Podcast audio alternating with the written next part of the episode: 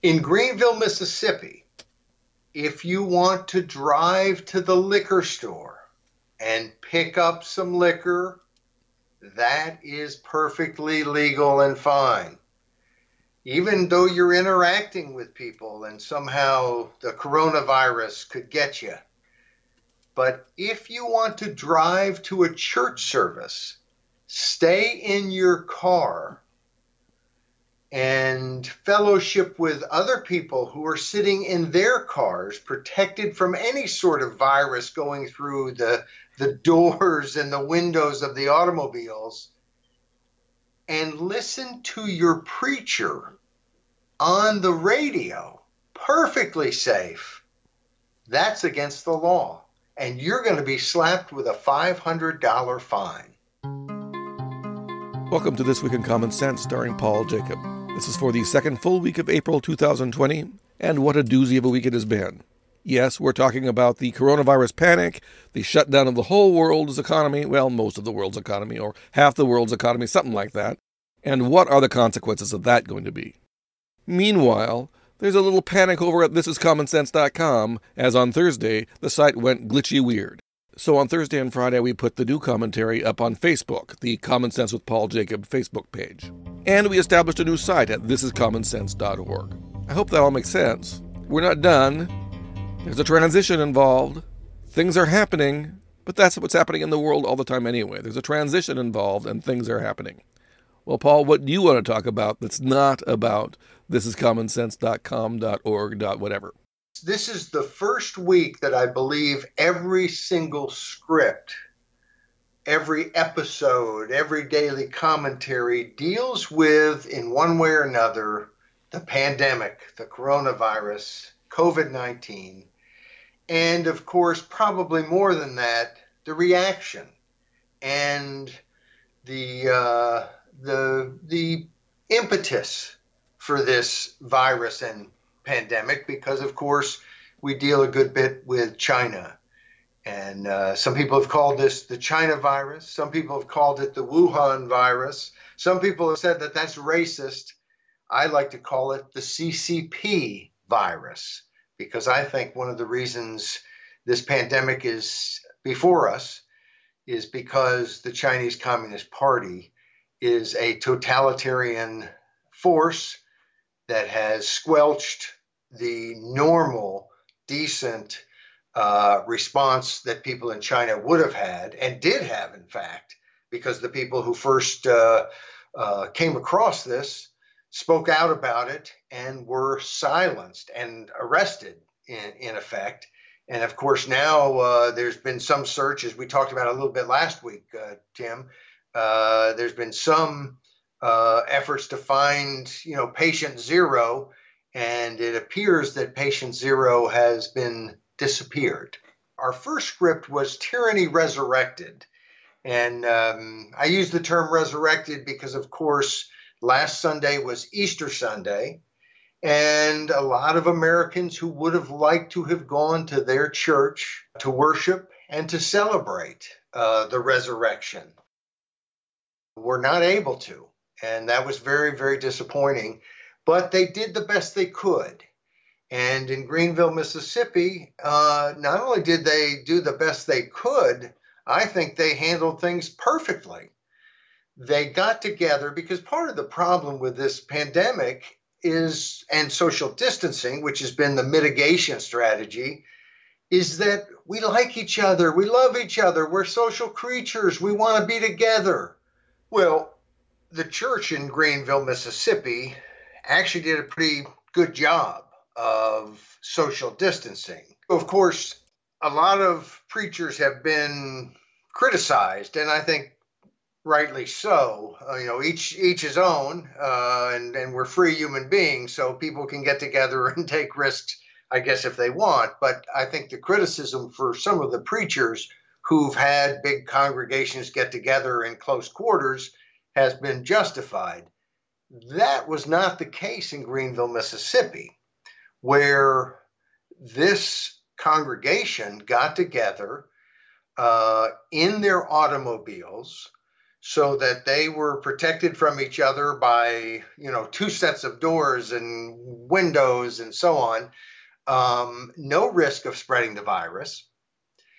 And listen to their preacher preach his sermon on the radio in their cars so this is social distancing at its best and yet what was the reaction of the Greenville Police Department at the behest of their mayor. This was not the police running off on their own and uh, and you know and doing this. This was uh, the mayor deciding that no, you can't get together uh, and and worship in the same parking lot in your car. You can drive to the liquor store and you can get out and you can exchange money and, and get your liquor, uh, which I don't have any problem with either. Uh, but you can't in Greenville, Mississippi, get together and in a very safe way practice your religion. And this is outrageous. I don't know anyone outside of this mayor who thinks this makes any sense whatsoever.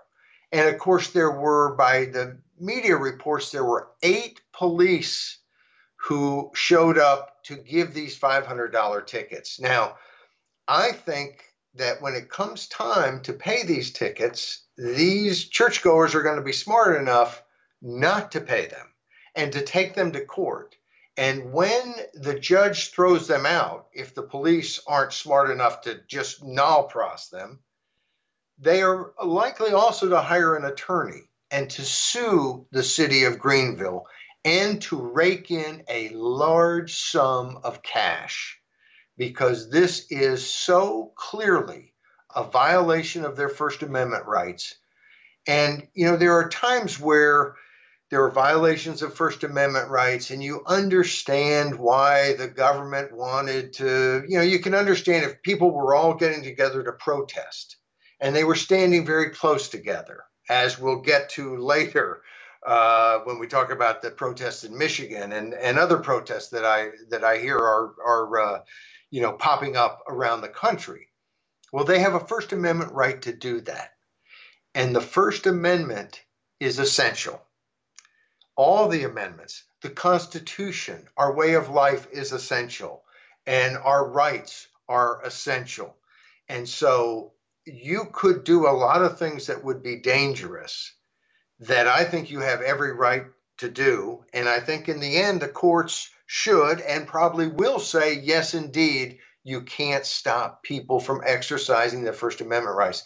But what happened in Greenville, Mississippi, is so terrible because not only is it a clear exercise of fundamental First Amendment rights, but it is a clear abuse of those rights without any slim, tiny iota of justification. We live in a country where you have people in power who don't have any clue about not only their limits, because we do have rights, but of just basic common sense. I mean, how does anyone get it in their head that they're going to go slap $500 fines on people who are doing nothing but sitting in their automobile safely worshiping their God? Let's hope that at the next election, if this mayor is stupid enough to run for office, he gets one vote at most, his own. So on, on Tuesday, Tim, we went to the other side of the world, 12 hours ahead of us, and talked about friends and enemies. Those two countries are China and Taiwan. They couldn't be more different. And and I think so often we you know we, we know all about China. People don't know as much about Taiwan.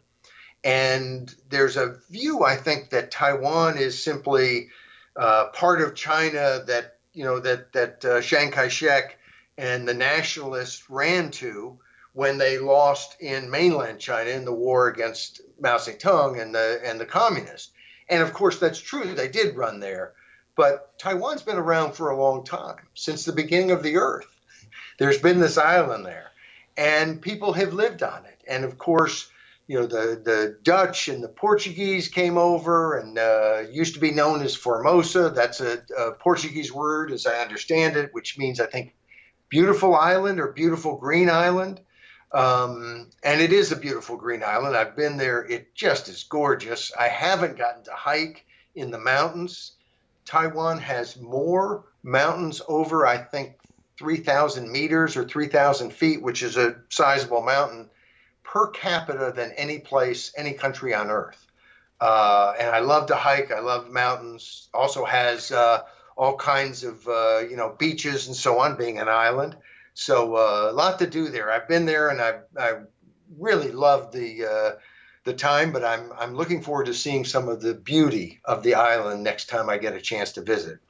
Anyway, when Chiang Kai-shek and his forces came over, uh, they weren't so nice, and basically uh, Taiwan was under martial law for four decades after they came over. There was a February 28th incident where, um, you know, a, a nationalist soldier had, uh, it may have been a policeman, I think it, it was a soldier, but maybe it was a policeman, who was abusing a woman and was the crowd stopped him from doing that and I think slugged him more than a couple times.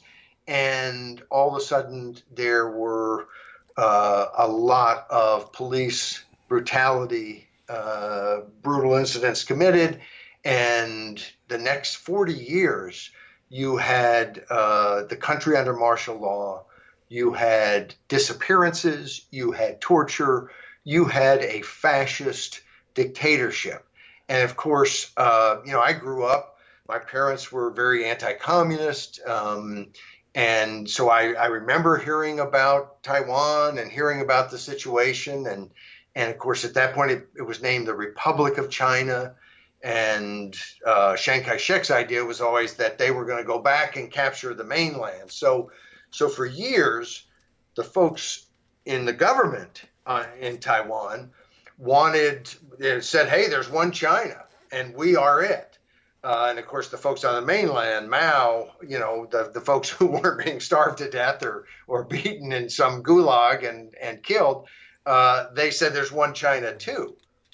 But historically, uh, just about every time, you know, when, when, the Japanese controlled Taiwan for about 50 years until the end of World War II, right before the Japanese came, there were people in Taiwan uh, who declared their independence as they got the opportunity after the Japanese were leaving, they declared their independence. Uh, they were put down.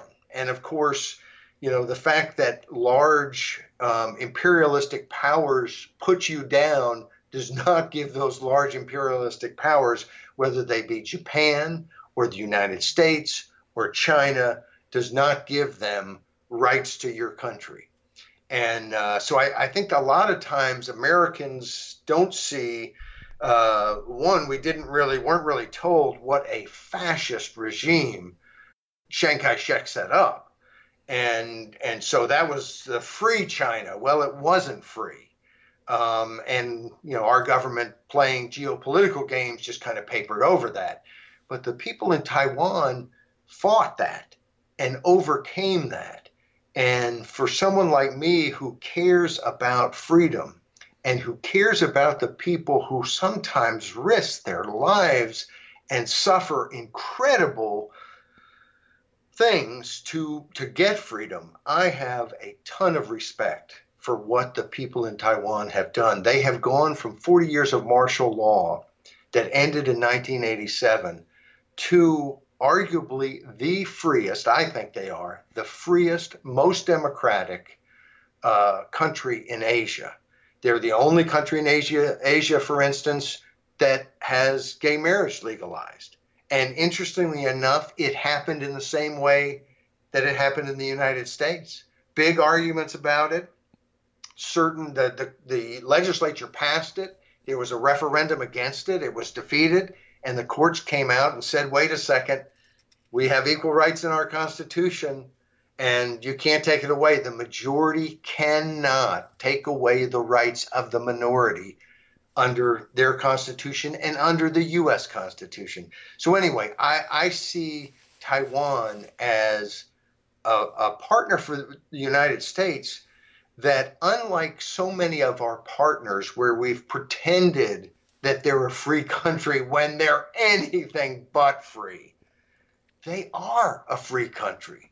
They have struggled and built a free democratic country that and and unlike so many of the US's partners in different at different times that really didn't bring much to the table in terms of willingness to defend themselves. Uh, you know, go back to Vietnam and you know Johnson, President Johnson, uh, good old LBJ, um, you know, basically said American boys shouldn't have to fight and and you know for what Asian boys should be doing.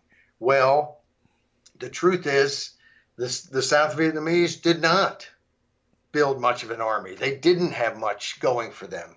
And you look instead to Taiwan, and Taiwan, 24 million people in Taiwan, about the same population as Australia, like a million less, um, is up against 1.4 billion people in China and a, a huge, powerful nuclear uh, power and so, you know, but they are ready to defend themselves. And so I look at Taiwan and I see this country that is free, is democratic, and is committed to their own defense, is not looking for the world to pick them up as some sort of welfare uh, project. They are willing to help the world. And of course, you look at China, you see something different, and especially in this pandemic, you know, Taiwan was hit really hard by the SARS uh, uh, epidemic, and and you know the U.S. was not hit hardly at all, but Taiwan and China and and uh, Asia was hit, and so they learned some lessons and they got prepared. As I suspect, we will be a heck of a lot better prepared next time something like this happens. But for that reason, they have been a huge help to the rest of the world, providing millions of uh, N95 masks to Europe and to America, uh, offering to help the WHO, the World Health Organization, even though the World Health Organization, at China's insistence, has refused to let Taiwan in, has refused to communicate with them in the way that they should be communicating, because after all, you know, when when President Trump this week said, "Hey, he's cutting off any additional funding for WHO until we look at what's going on," uh, a move that I applaud, and and we'll get more to that here in a minute. Um, but when when he did that, of course, the first thing we heard from from WHO and from China and from others was, "Oh, this is this is terrible. He's playing politics in the middle of a pandemic." Well, what is it that has stopped Taiwan from being able to get involved in international efforts to fight this pandemic? It's been all politics coming from China. And of course, uh, Dr. Tedros, who's not a medical doctor, but who is a doctor nonetheless, is also a Maoist from Ethiopia and is in his position at the behest of the CCP, the Communist Party in China, and uh, and so he has gone out of his way, and WHO uh, has gone out of its way to have the Chinese Communist line to as late as you know mid January to be acting like they didn't know that this virus is being passed human by human contact, human to human even though Taiwan, because they're close to China, there's all, you know, people are traveling back and forth all the time. December 31st, Taiwan informed WHO and other countries it, through WHO, the World Health Organization, not not Roger Daltrey and uh, one of my favorite bands, and and so you know they were the first to warn that this is a virus that is being passed human to human and we need to take action. And yet it was weeks after that before China owned up to that fact. China has been horrible in terms of any transparency as to where did this come from, what, you know, give the world as much information as you possibly can. Instead, they have been, it's been like pulling teeth to get any information from China. And here is this UN agency, and it, it won't shock Americans that a UN agency behaves in ridiculously uh, political ways. Um, but who is actually kind of backstopping China and saying, "Oh, China's wonderful and, you know, nothing to see here, move along." Who has acted horribly in this? So has China. And yet here is Taiwan doing all kinds of things to help the rest of the world, even while they're discriminated and pushed out. And so I look at this and I think, who would look at China and Taiwan and not realize when you look at China, you're looking at a totalitarian government that gives no democratic uh, uh, check on their power to 1.4 billion Chinese, puts 2 million and maybe more Uyghurs in concentration camps, is known to be browbeating them, torturing them, brainwashing them, trying to get rid of their ethnic and religious foundations as, as a people, has basically done the same thing in Tibet, did the same thing to Falun Gong. Uh, all of these groups, no threat to anybody. In the same way that Taiwan, you know, Taiwan hasn't ever attacked anybody. They, they haven't, you know, they haven't done these things. And so you look at that and you see this terrible enemy that is has done all kinds of things, as we've talked about in recent weeks, uh, to try to control what we in the United States can say. Our National Basketball Association has to walk on eggshells, doesn't have to, but they want that dollar. And so they are walking on eggshells. Our universities have all kinds of Chinese government influence.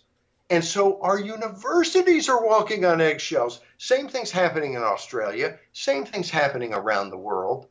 And so China is obviously an enemy to any sense of freedom and free speech and the type of world that we as Americans want. Now, if your whole goal is money, then you want 1.4 billion customers and you will sell your soul to the evil butchers of Beijing. And so I'm afraid that our politicians, for the most part, and I think Mr. Trump has been as, as many times as he said, I think, stupid things, you know, to kind of play up to Xi Jinping. Uh, you know, maybe let's hope that that is his usual overpraising and over criticizing everybody. Mr. Trump has a tendency to say that people are super terrific and they're his friend and all this kind of ridiculous uh, ridiculousness, and then also to be very critical and oh they're terrible and so on. So of course he's overpraised Xi Jinping and and China, um, but he has stood up to them a little bit, and I like that. And he now has stood up to the WHO, uh, not the rock group, but the World Trade or the World Trade, the World Health Organization, and and so I, I look at these two countries and I realize that the American people, our hearts, our heads, our whole bodies are with Taiwan and against the totalitarianism of China. But our business leaders, and air quotes there, and our political leaders, air quotes again, are probably with whoever has the most economic clout. And that's not the free democratic people in Taiwan, that's the totalitarians in China. And that's why I'm not suggesting that Americans should rattle our sabers and boy, let's get ready to fight China and so on. The last thing we want in, in Asia or anywhere else is war. But my view is that wars happen when we don't stand up and state what we're for. And I think we need to, as Americans, let our politicians know and let our businesses know we have no quarter for totalitarianism. And we do support people who are free and care about the same sorts of things that we care about. Um, and that's Taiwan.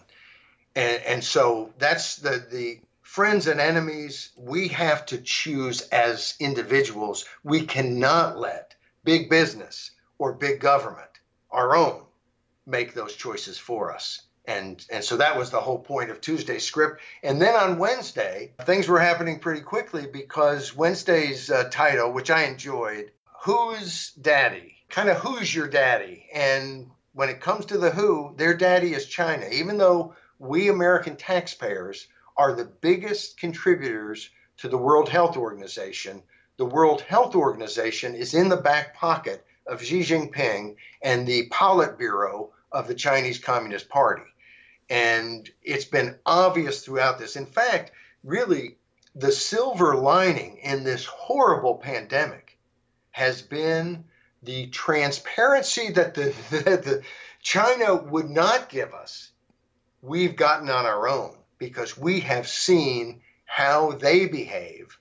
And I think it's woken a lot of people up uh, to what we are facing, to the fact that China is asserting itself. And that'd be wonderful if China was a free and democratic place like Taiwan, but it is not.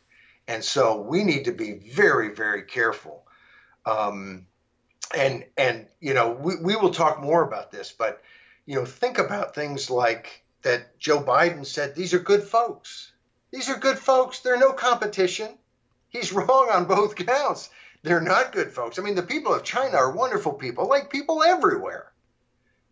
But the leaders of China are not good folks. And of course, we did we did a commentary weeks before that when Bloomberg got into the presidential race about his comments. Bloomberg actually was telling people that, hey, you know, the the Chinese Communist Party, Xi Jinping, he's got to listen to the Chinese people. What? No, he doesn't. He doesn't have to listen to them because if they say something he doesn't like, he'll put them in prison. And Bloomberg knows that. In fact, it came out this week. We, we didn't do a commentary on it. Uh, you know, stay tuned.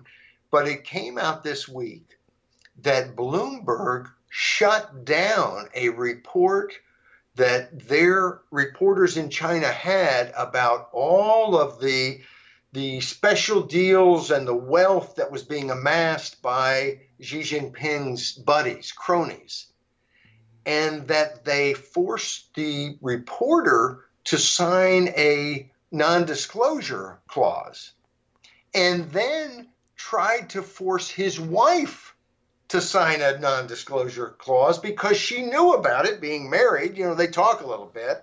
Every, every once in a while, you get to talk to your spouse. It's really fun. Anyway, um, it's just outrageous. This is our media. And of course, I've complained on this podcast up teen times, and I'm not going to stop about the fact that the Washington Post and other major American newspapers take paid inserts from China Daily, which is a Chinese government run newspaper, government owned. And the truth is, everything in China is government owned. They have had billionaires who own this company, and then they decide, oh, we don't like you. You're under arrest. We just took over your company. That's how it works. They are totalitarian. So when people say, oh no, this is a private business in China, there is no such thing. We've got to wake up. And you would think our media, our political leaders would help wake us up. No, they want us to go to sleep because there's a lot of money to be made there. And the 1.2 i think i said in the past it was 1.5 billion. I want to correct that. Hunter biden did not get a loan for his ukrainian company of 1.5 billion. No no no no no. I was wrong. The loan he got the investment he got from china was only 1.2 billion. So Joe Biden is running for president with this huge huge leverage this this relationship with China that's just ugly. And I don't think most people who watch you know one of the major networks and who even if they're reading the New York Times and the Washington Post or their local paper they're not going to get this information. And so we we've got a real problem I think and and the nice thing about this pandemic, if there is anything nice, and I think this is the only thing, is that it's waking us up to the fact that we're being lied to, we're being misled, we're not getting the sort of news that we ought to get. And something that I don't know if we'll have time uh, to do a commentary. We do five a week. Um, and frankly, there's more than five things happening every week. So we may not be able to get to it. But this week, finally, the Washington Post and the New York Times decided to tell their readers that there had been an allegation of sexual assault against Joe Biden. In fact, in the New York Times, they even wrote this long, ridiculous, because I read it, uh, this long explanation. It was titled, Why It Took the New York Times 19 Days to report on the allegations against Joe Biden. And it was because they weren't so sure about the woman who had made the allegations and this and that, and they had to check. But what is just obvious to anybody who's paying attention is that if this had been an allegation against Donald Trump, and there have been numerous allegations against uh, Donald Trump, but had this been an allegation against Donald Trump, it would have hit the front page and it would have hit it that day, not 19 days later. The reason that the readers of the New York Times and the Washington Post, because the Post did the same thing, didn't report on it until they were embarrassed into reporting on it, until they realized that they were going to be in worse shape if they didn't report than if they did. They hid the news from us until they were forced by other outlets and by the internet and social media to report on it. And the folks who deserve some credit on this is The Intercept, Glenn Greenwald's uh, outfit, uh, which I think I'm going to have to send some money to. not, not much, Glenn. I'm very poor. Um, but uh, and and a lot of their you know their political bent isn't mine, but I feel like they're honest. That goes a heck of a long way in the modern world to be just a little bit honest. And so that's that's where we are. We're going to be talking more about China's media manipulation. Uh, but if we don't get a chance to write something about uh, the long delay in reporting on this sexual assault allegation against Joe Biden, um, I want people who listen to the podcast to know about it. Um, it's it's just it's just so disgustingly sad to think that we have all this media and they seem to just want to tell us what they want us to know and no more. You know, there's a long history of China and Democratic Party. I never understood what's going on in China. I think you explained it to me a few weeks ago, and I still don't remember. I can't put it in my head. What happened th- then? Well, there was there was a big deal during Clinton's time with Chinese money coming in, and the question being, is this Chinese person really a an American, or are they, you know, a front person for the CCP, the communists in China? And there was, I was at the time kind of shocked by the fact that the, you know, I guess I was young and naive, um, and I'm still young. I'm just not as naive. Um, but but uh, you know, I was kind of shocked that there wasn't more coverage because you know this foreign country comes and and all this money coming in, and there were people who went to prison. Uh, there were people who gave money to Hillary Clinton uh, when she was running for president in 2008. Uh, that were Chinese nationals, and there were some real questions and and and obviously some some wrongdoing there. And it wasn't necessarily wrongdoing on Hillary Clinton's part. I don't know that. I don't have the evidence to say it was, but I think there's a lot of smoke Well, it sounds an awful lot like interference in our elections, is all I'm saying. Well, and and the funny thing is that's that's just something that doesn't get covered in America. I mean, I had heard that there was Russian interference in the last election, but no coverage of it. No Congress didn't care about it. The media didn't care about it. No, it's it. You know, it does seem like foreign interference in our elections, and of course, the the interference uh, that that you know was the, the first attempt to uh, impeach uh, Donald Trump, and was was you know all the Russian interference there was not the Russians giving money and helping the Trump campaign in that way. And of course, they came back, and whether you call it collusion or conspiracy or whatever else, the Mueller investigation uh, did not find that there was collusion or conspiracy between the Trump campaign and Russian operatives.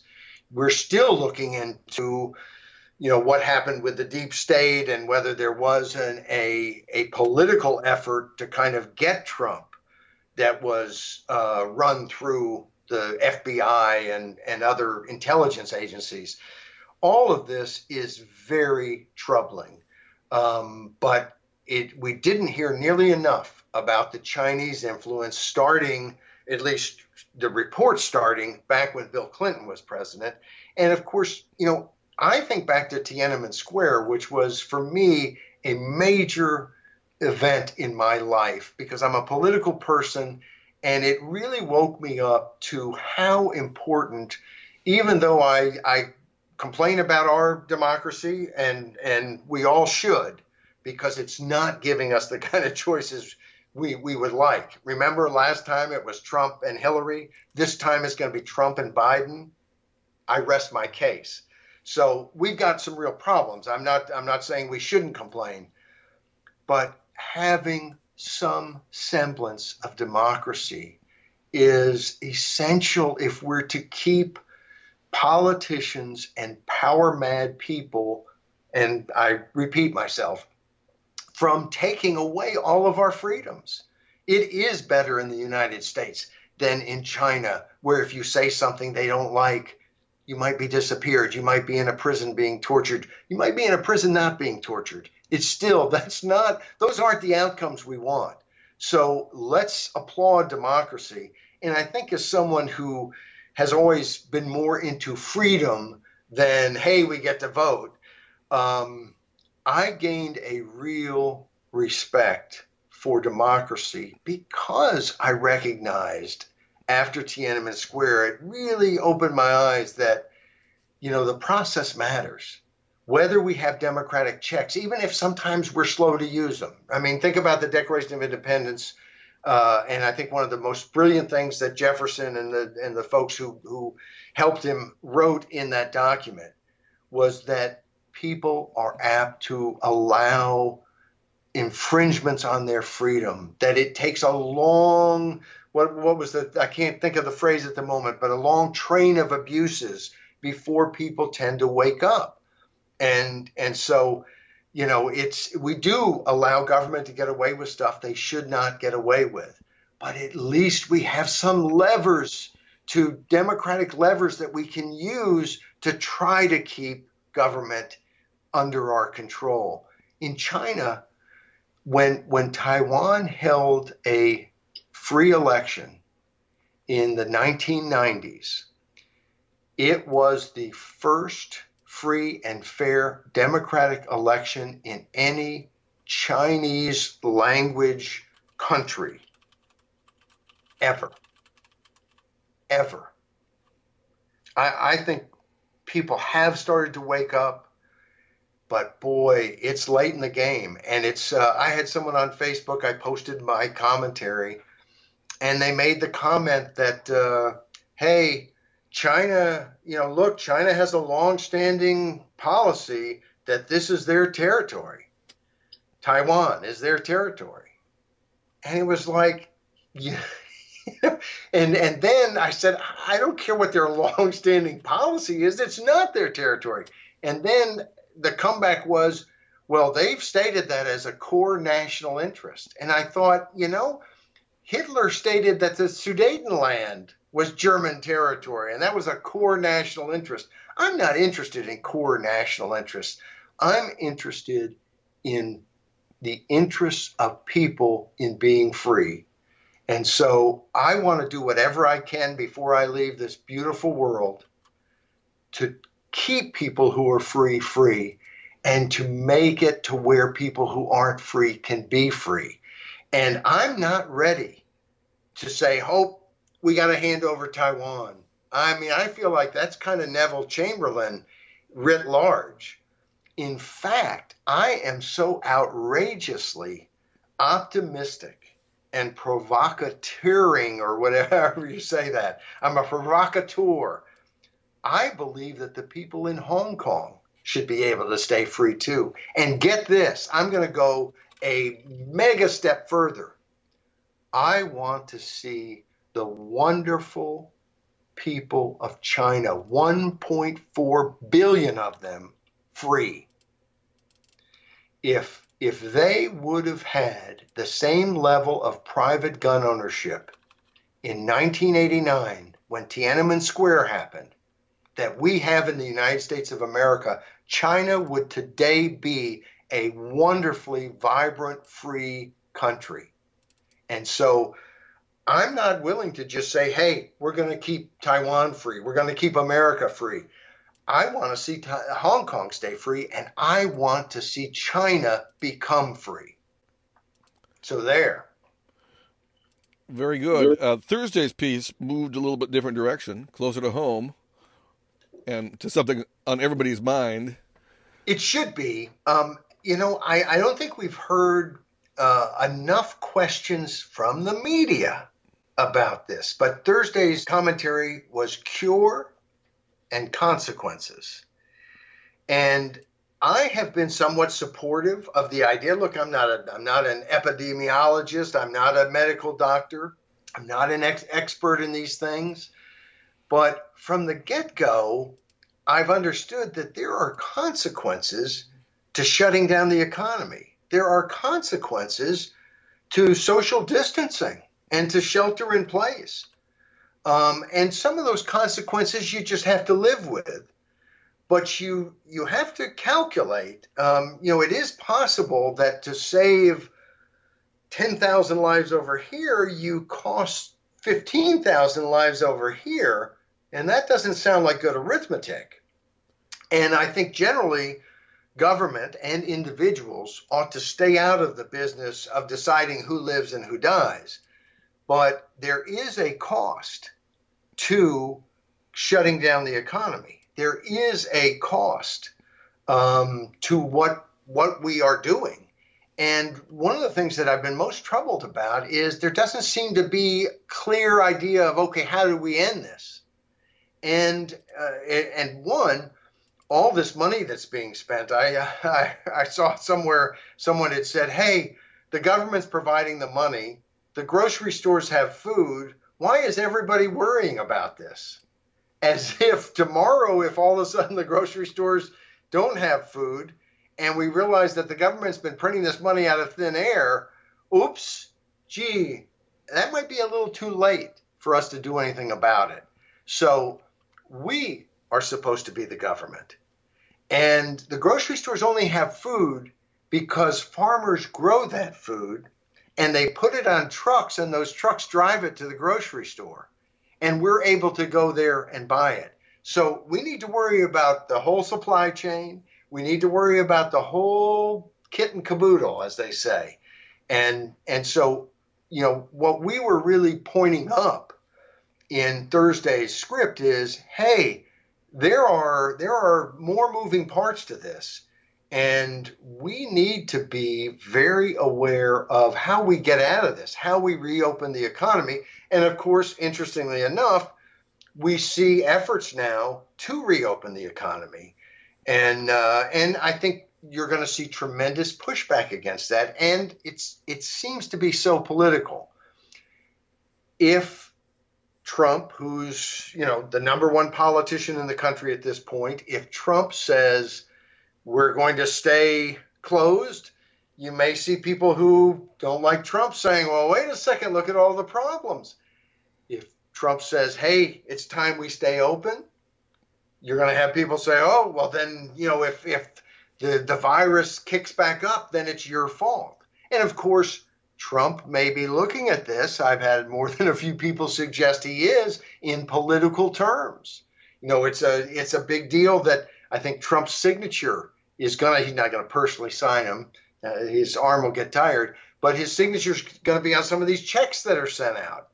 And of course, this is classic politicians who like to take credit. You know, if you ever go, you know, you you, you drive into some state, you see welcome to this state, and then you usually see some politician's name on there. They know about name ID and they want it. So, uh, and they want credit when they're handing out money. So this is, uh, don't get the idea that, ooh, the evil Democrats are playing politics. Everyone in Washington is playing politics. And I came to Washington as a very, very uh, cynical person, I thought. And my cynicism has never been able to keep pace because I keep finding out that, oh no, Paul, you need to be a lot more cynical. Uh, everything is political. Uh, and I'll just make a quick uh, uh promo uh, endorsement of the show Veep, which I don't get, get HBO. So I haven't seen that many episodes, but my daughter gets HBO. I go over there and and I think we're a season plus into it now. Uh, but I told her the first time I watched it, I said, you know, this is, it's uncanny. This show is the most accurate portrayal. It's a comedy. And they're kind of taking it, you know, to the extreme. but it, it is the most accurate portrayal of Washington I have ever seen because everybody on Veep, the office holders, the politicians, their cronies around them, everyone, and, and include the media in it, include the National Press Corps. I'm not talking about every reporter out there in, in America. I don't know about everybody, but I'll tell you, the Washington Press Corps can be included in this.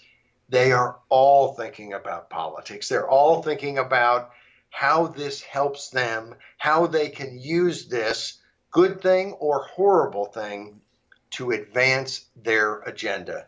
And we have to realize it. That's what's going on.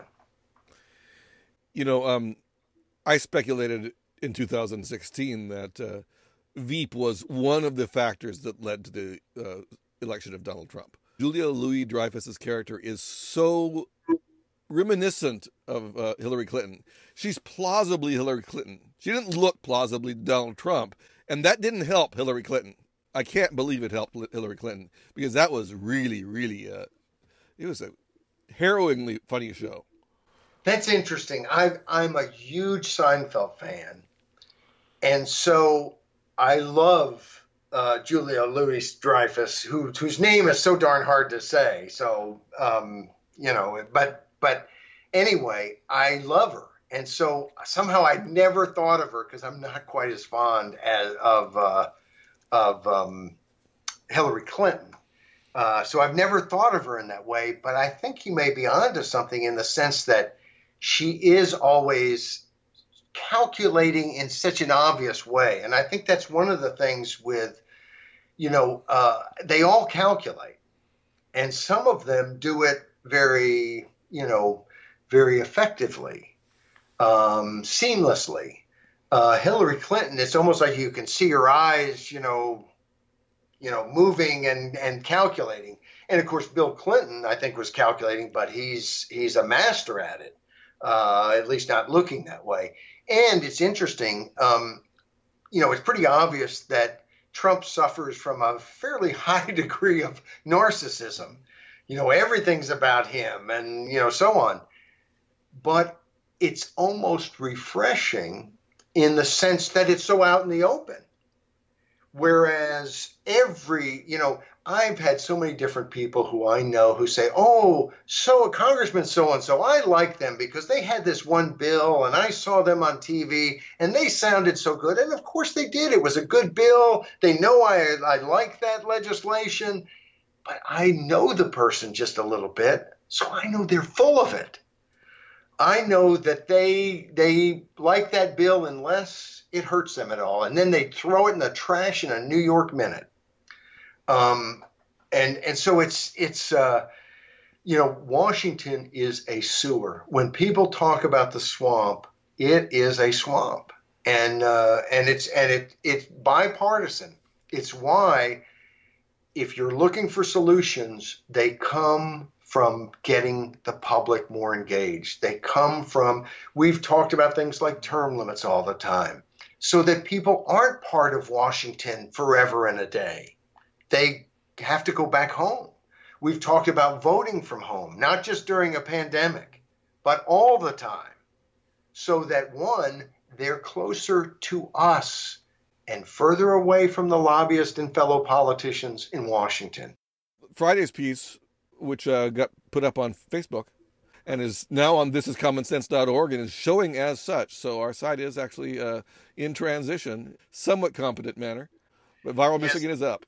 And uh, Viral Michigan, a little bit of a play off of Pure Michigan, which is the uh, the states. You know, they're selling themselves to the rest of the country as Pure Michigan but I'll tell you what, there's a lot of uh, people who like uh, pure freedom, viral freedom in Michigan, because Michigan is one of the first places to really have people stand up and say, enough.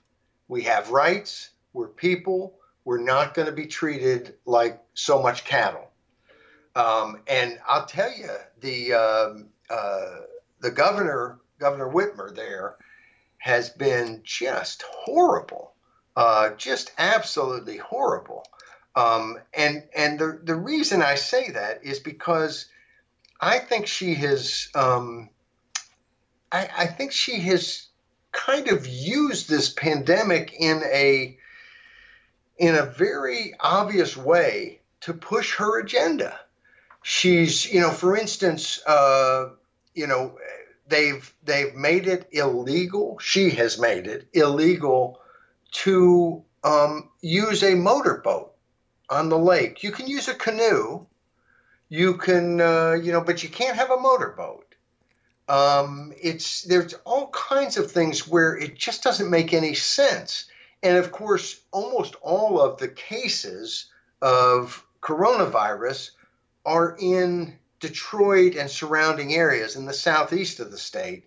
Um, and yet you've got people who are being stopped from, you know, we mentioned one one gentleman who was stopped from lawns, uh, landscaping and mowing a lawn and so on, because hey, that's a statewide mandate that you can't do it, and he's in the Upper Peninsula.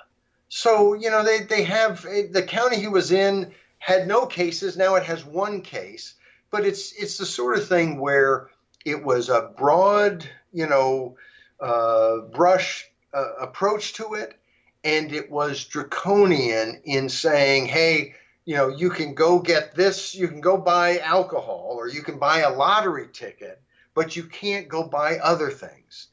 And you know, when this pandemic first hit, you know, a lot of the clothes, uh, a lot of the uh, stores were closed and uh, my wife told me about online. There was this person who said, "Well, I need clothes for my kids."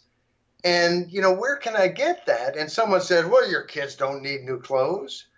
And she said, Well, yes, they do. You know, she said, I'm not a wealthy person. They don't have, you know, some of them, you know, their shoes are are, are worn out. They, they, you know, this and that and it's easy, I think, for sometimes for those of us who don't really need to get to the store to not realize that maybe somebody does. And and it really it it this whole argument to me, oftentimes people want the government to just tell everybody what to do. That doesn't work so well. To go back to the very beginnings of this pandemic, the government in China told people to shut up and don't talk about it.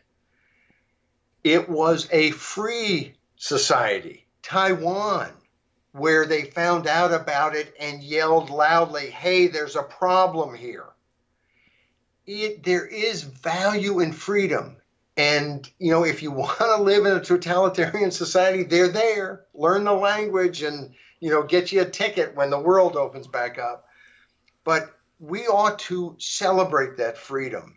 And one of the things that uh, that I think I'll, I'll be writing about next week, there have been several calls in the U.S. for some sort of draft that would cause more people to get into, you know, become nurses or doctors or help nurses and doctors because of course you can't just you know tell someone you're now a doctor. You know there's a little schooling that goes along with that. Um, but and and of course in new york they did go back to nurses and doctors who had retired and asked them to come out of retirement. Ask them that's the key word and it seems to me that we could ask people would you be willing to come help in the hospital. You know, you're, you're not going to be deciding, you're not going to be diagnosing people, uh, but maybe you can carry a bedpan. Maybe you can do some of the jobs that would make the hours that nurses, the long hours that nurses and doctors are putting in, go a little bit farther. And that's something we ought to try. But this whole idea that somehow from on high people are going to be ordered around that doesn't work so well. And I, I uh, the, one of the reasons I decided I'd, I'd, like to write something about this is in Britain, where it is universal health care, the National Health Service has been swamped, has been really up against the wall in trying to respond to this uh, virus. And so they put out a call for volunteers to help. And in four days, 750,000 Brits volunteered. That's the sort of attitude. It seems to me that we are all, and, and I'm sure there are exceptions. I know there, so it's not we are all. 99% of Americans are looking for how they can help. We all want to live. We all want to go back to a world in which we can go to the store, in which we can get together and hug each other or even shake hands. Um, you know, we, we want that. So we're willing to do stuff. And yet it seems again and again our leaders want us to do one thing follow orders. That doesn't work so well. And so I think the folks in Michigan who got together at the at the Capitol, and some of them weren't social distancing, but the groups that put this together, I know some of the uh, anti-tax groups and and other folks, uh, kind of Tea Party type folks, those groups were telling them, please social distance, wear masks, stay in your car in some cases where they were just converging on the Capitol. Uh, but look, we have to stand up and demand our rights. A pandemic, the worst catastrophes that can happen, we're all going to be listening for what our leaders, whether we they have air quotes or not, what they are saying, and we are going to try to do our best. Virtually every single one of us are going to try to do our best to help save ourselves, our families, our neighbors, our friends, but when you start ordering people around, you kill that. You are a a um, unity buzzkill, and it it doesn't work. And so, what the governor in Michigan has done is, I think, such a transgression because it takes all the goodness that people are ready to put, you know, toward this effort, and it just smashes it down and it, it destroys that trust. As we said last week when we were talking about the fact that they kind of lied to us about the need for masks, you can't do that because then we can't trust you. And you know what? We can't have leaders who we can't trust. So we've got to we got to whip this country into shape. And then when I say country, I'm talking about the government. And uh, and we have to be very vigilant about what we're being told by people outside the government who are in the fourth estate, the, the press, the media. Uh, so, you know, we've got a lot of work ahead of us. But look, this is a great country, great people, like people are everywhere. Let's have some faith in each other Let's have some faith in freedom and let's say no, like the people in Michigan have started to say, and like people around the country, I think you're going to increasingly see saying no to this top down. We now live in a command economy. We now live with people who think they are our rulers instead of our representatives. That's got to go. That was Paul Jacob for This Week in Common Sense for the second full week of April 2020. My name is Timothy Fairclough. You can find me on the web at workman.com and at workman on social media. This week, Paul's daily commentary switched from thisiscommonsense.com to thisiscommonsense.org. There will still be transitions in the future, but you can find all of April's commentary on thisiscommonsense.org. This podcast is available on SoundCloud and with podcatchers such as iTunes, Stitcher, and Spotify.